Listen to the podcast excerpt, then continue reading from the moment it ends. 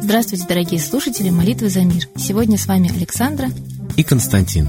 И сегодня нам бы хотелось в нашей передаче рассказать о жизненном пути российской императрицы Марии Федоровны, матери последнего императора России. Ведь именно в этот день, 87 лет назад, императрица в эмиграции ушла из жизни. Чем же она вошла в историю России? Вступление датской принцессы Дагмар в российский императорский дом началось с драмы. Скоропостижно скончался ее жених, великий князь Николай Александрович. Волей случая принцесса вышла замуж за родного брата погибшего жениха, будущего императора Александра III. И сразу началась огромная общественная деятельность Марии Федоровны. В ее ведение переходят учебные заведения, воспитательные дома, приюты для обездоленных и беззащитных детей, богадельни, коим она уделяла многое внимание и регулярно собирала пожертвования со всего двора. Как человек, живущий по религиозным канонам, она понимала, что личный подвиг милосердия заключается не в том, чтобы устроить чью-то судьбу за государственный счет, пользуясь высотой своего монаршего положения, а в том, чтобы поделиться с ближним своим личным имуществом и деньгами, и тем самым спасти его от прозябания и нужды. Плату за девочек из семей, в которых умерли отцы-кормильцы, Мария Федоровна вела из своих личных средств. Помимо воспитательных домов и детских приютов, Мария Федоровна много внимания уделяла развитию женского образования в России, поставив вопрос о создании специальных средних учебных заведений для девушек из небогатых семей. Эти заведения должны были давать одновременно общее и профессиональное образование. Училища такого типа начали открываться с 1882 года и в честь основательницы получили наименование Мариинских – Деятельное участие принимала императрица Мария и в возглавляемой ею обществе Российского Красного Креста. Под началом Марии Федоровны все женщины императорского дома принимали участие в организации лазаретов, санитарных поездов, складов белья и медикаментов, приютов и мастерских для увеченных воинов – так, когда императрица отправляла сестер милосердия во фронтовые госпитали, в числе сестер была ее собственная дочь, великая княжна Ольга Александровна. Материнская тревога за Ольгу была велика, но Мария Федоровна выказывала на страницах дневника решимость не падать духом. «Как же все это печально!» – писала она. «Однако я разделяю ее большое желание ухаживать за нашими дорогими отважными солдатами». В период русско-японской войны она инициировала подготовку новых современных военно-санитарных поездов с передвижными операционными. На ее призыв помочь армии откликнулись граждане всей страны. Например, служащие и рабочие общества путиловских заводов в Петербурге собрали деньги и на собственные средства изготовили шесть санитарных вагонов. Императрица лично принимала санитарные отряды, отправляющиеся во фронтовые районы, посещала уже действовавшие госпитали и способствовала открытию новых лазаретов, постоянно заезжала на центральный склад вещей для армии, организовывала отправку санитарных поездов на фронт, Благодаря деятельности императрицы Марии были спасены десятки тысяч жизней солдат. Природный ум и политическая интуиция Марии Федоровны, безусловно, оказывали влияние и на принятие Александром III важных политических решений. Общепризнанно, что Мария Федоровна пользовалась глубоким уважением мужа императора. Когда на престол взошел ее сын Николай II, она, обладавшая глубокой политической интуицией, постоянно стремилась направить сына в его делах, уберечь от чуждого вредного влияния первые годы царствования Николай II часто отвечал на вопросы по поводу назначения очередного министра. «Я обязательно спрошу у матушки».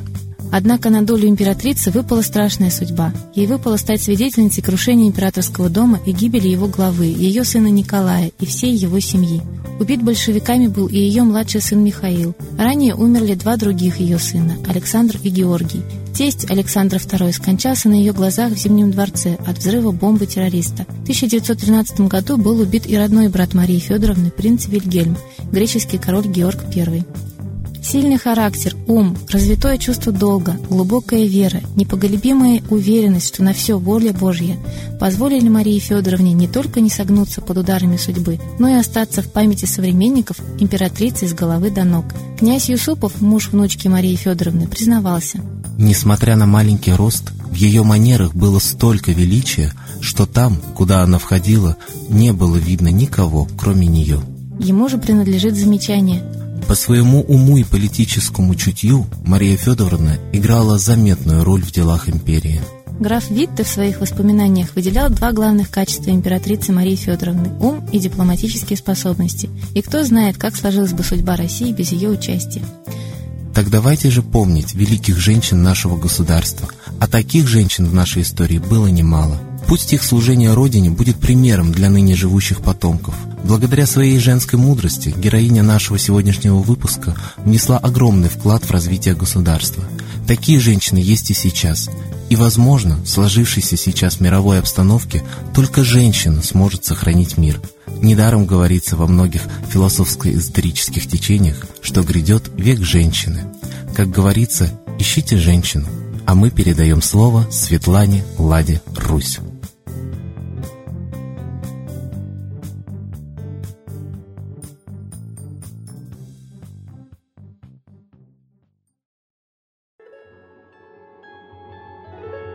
Уважаемые граждане России, мы с вами продолжаем наблюдать за действиями системы власти, которая позволяет развивать внутреннюю напряженность. В частности, бомбежка Сирии уже вызвала угрозы наводнить Россию смертниками, терактами и, в принципе, уже начали задерживать боевиков. В то же время Россию втягивают в войну за воду, потому что действительно даже в самой России мелеют реки, а уж Средней-то Азии. Конечно, а реки для сухой земли это очень важное обстоятельство жизни, а арыки могут обмелеть, если Россия построит в Киргизии ГЭС. Раньше в Советском Союзе все эти четыре республики, Киргизия, Казахстан, даже пять, Узбекистан, Таджикистан, Туркмения, они все были в составе СССР. И одна страна заботилась о том, чтобы все было планово, чтобы никто не пострадал, потому что все эти народы были одной страны, одних экономических интересов. Порвав экономические связи, обездолив народа, вот этот гарвардский проект ЦРУ, по которому произошла цветная революция, государственный переворот, абсолютно незаконный, не поддержанный народом, каждая страна теперь имеет свой кусочек в реке, и при стрессе такой газ орал, обмельчает арыки, высохнут, и кто-то окажется без воды, а значит без урожая и умрет от голода. Поэтому предрекают войны за воду. Предрекают их не только в Средней Азии, по всему земному шару. Уже более 60 мест, где нет воды, где на навес золота. И если вы обращаете внимание на свои реки и озера, вы понимаете, что они буквально на метр милеют. Это страшно. Старые люди, пророки, провидцы сказали бы, что это дано нам за грехи засуха и урожая, за грехи человеческие. И что вы думаете, их у нас мало? Много. Но самые большие – это не просто корысть, ложь, воровство, а это безразличие к судьбе своей страны, своих детей и очень большой эгоизм, страх и лень. Мы не хотим наводить порядок в своей стране. Мы не хотим видеть, что происходит. Мы слепо верим зомбоящику, который рисует нам иллюзии. И даже в интернете нужно иметь достаточно много сообразительности, чтобы отличить лживую информацию от истины. И очень много усилий кладется на то, чтобы заблудить буквально всех граждан иллюзиями. Говорить правду – это единственное наше спасение. Понимать, что происходит. Но мы боимся. Нас объявляют экстремистами-мошенниками, чтобы мы не смогли этого сделать. Но мы должны это делать. Это и есть война за правду, а значит за наше будущее. Вот именно в моральном нашем облике честного и смелого человека заключена победа. Спросите себя, такие ли вы, говорите ли вы правду, не боитесь ли вы сказать ее своему начальнику, чиновникам, силовикам. Ведь мы сейчас прослушиваемся и просматриваемся буквально насквозь. Под огромным контролем мы живем и тоже не хотим этого замечать. Но как только вы начнете протестовать против того, что у нас отбирают земли, закон о моторах уже официально, выгоняют коренных жителей с насиженных мест, в бомжей превращают, в аборигенов. В резервации скоро будут гонять так, как это, в общем-то, имеется жизненный исторический опыт у англосаксов и в Америке и в Австралии. Англосаксы уже здесь и сейчас въезжают в нашу страну как знаменитости, и нас заставляют этому радоваться, встречать их с поклонами. За ними ломанутся их рядовые граждане, уже тысячи французов, немцев подали заявки на гражданство России, потому что они понимают, что здесь будет единственно пригодная земля для жизни с водой, ресурсами и климатом. Мы этого не понимаем, мы безумны, мы отдаем свое. И вот поэтому, прежде всего, надо понимать. Посмотрите, сейчас пытаются религию сделать наукой. И содержание сотрудников Госдумы опять увеличивается. Чиновники, журналисты, Силовики имеют огромные деньги из бюджета, обирают. Олигархи ни копейки не жертвуют, а наоборот богатеют в этот кризис. Чиновники, силовики и даже сотрудники аппаратов, которые обслуживают чиновников и депутатов. уже защищены так, как нам с вами не снилось. И вот здесь и сейчас мы понимаем, что все происходит не в нашу пользу. Засекречивание данных о владельцах вилл, участков – это действительно поощрение мошенничества. Как вы будете покупать землю, не знаю, если она не обременена, кому она принадлежит? Значит, вот так защищается право на сверхбогатство олигархов, чтобы народ не знал, кто сверхбогач, кто всем владеет. До сих пор нам не говорят, кто владеет Центробанком. Ведь это не государственный Центробанк. Он содержит наше государство с потрохами. Мы привязаны к доллару. Сколько долларов, столько и рублей. Доллары совершенно не обеспечены золотом, ничем бумажка. Значит, рубли тоже пустые бумажки. Они могут сгореть в один час, как только захотят нажать на кнопку финансового кризиса те, кто держит в руках мощи от этой финансовой системы. А это и есть все Центробанки, МВФ и Федеральный резервный фонд. Все устроено так, чтобы мы с вами не могли ни на что повлиять, а над нами железно происходит сгущение туч и в отношении Третьей мировой, и международного финансового кризиса. Глобально все запланировано и продвигается. И делается все, чтобы мы не могли протестовать. Поэтому мы должны понять, протестовать и менять условия своей жизни мы можем только в массе. Значит, нам нужно стать народом. Народом с единой культурой, целями, осознанием них проблем и осознанием выхода из этих проблем, осознанием лидера своего и принципов борьбы с колонизаторами. А для этого нужен разум. Не шизофрения, не зомбирование через ящики интернета и психогенераторы, а разум очищает только молитву, молитву своим богам. И молиться надо всем миром, не только одиночкам. Это должно стать традицией. Только эта традиция молитвы и проклятие своих убийц спасет нас. Давайте вернемся к духовности, от которой нас увели для того, чтобы нас убить. С Богом.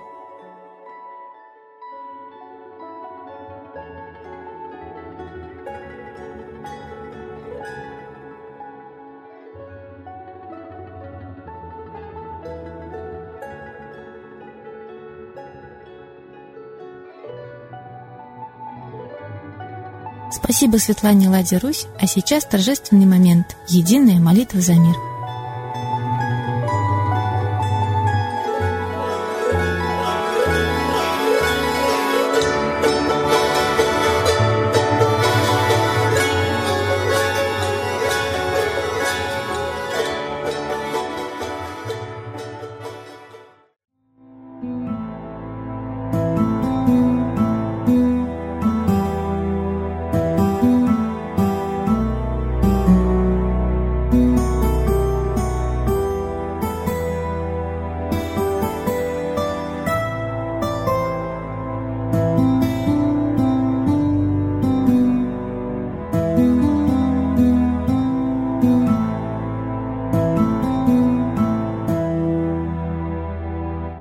смерти и зла над Россией клубится, И заговор тьмы над народом глумится. Поссорить с соседом, живущим в стране, А НАТО, Китай, приготовить к войне.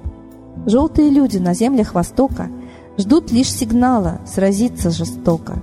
Землю России считают своей, Рвутся в просторы российских полей.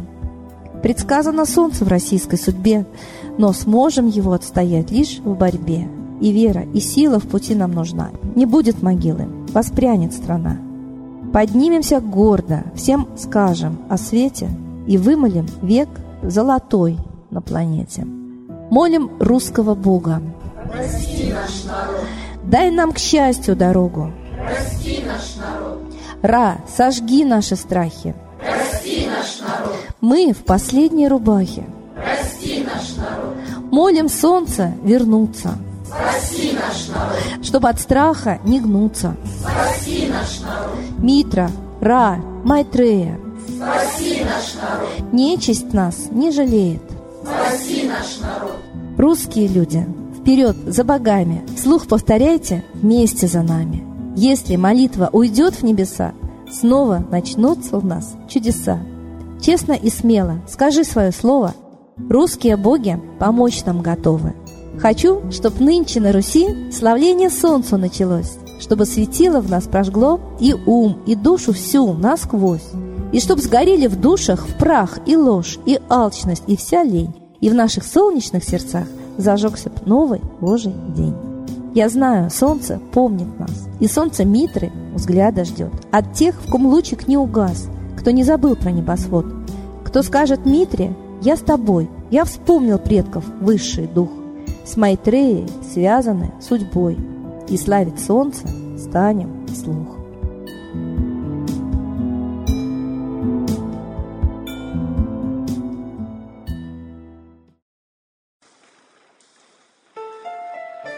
Новый порядок несет сатана. Миру готовы мор и война. Русские боги, спасите страну. Трусости, лени, простите вину. Митра родителем был нам небесным, Стал он Майтреей великим, известным. Слышит он русского люда мольбу, Помощь нам шлет, коль идем на борьбу.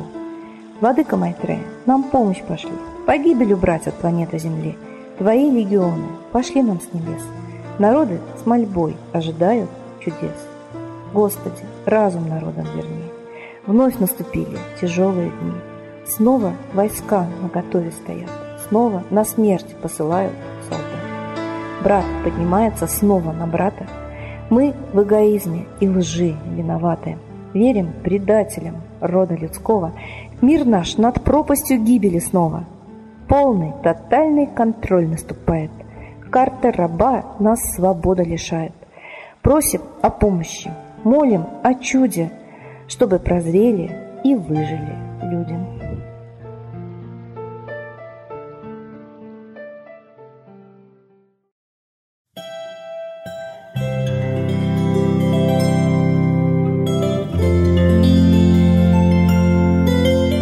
Спасибо всем, кто был с нами сегодня. Мы ждем вас на следующей трансляции.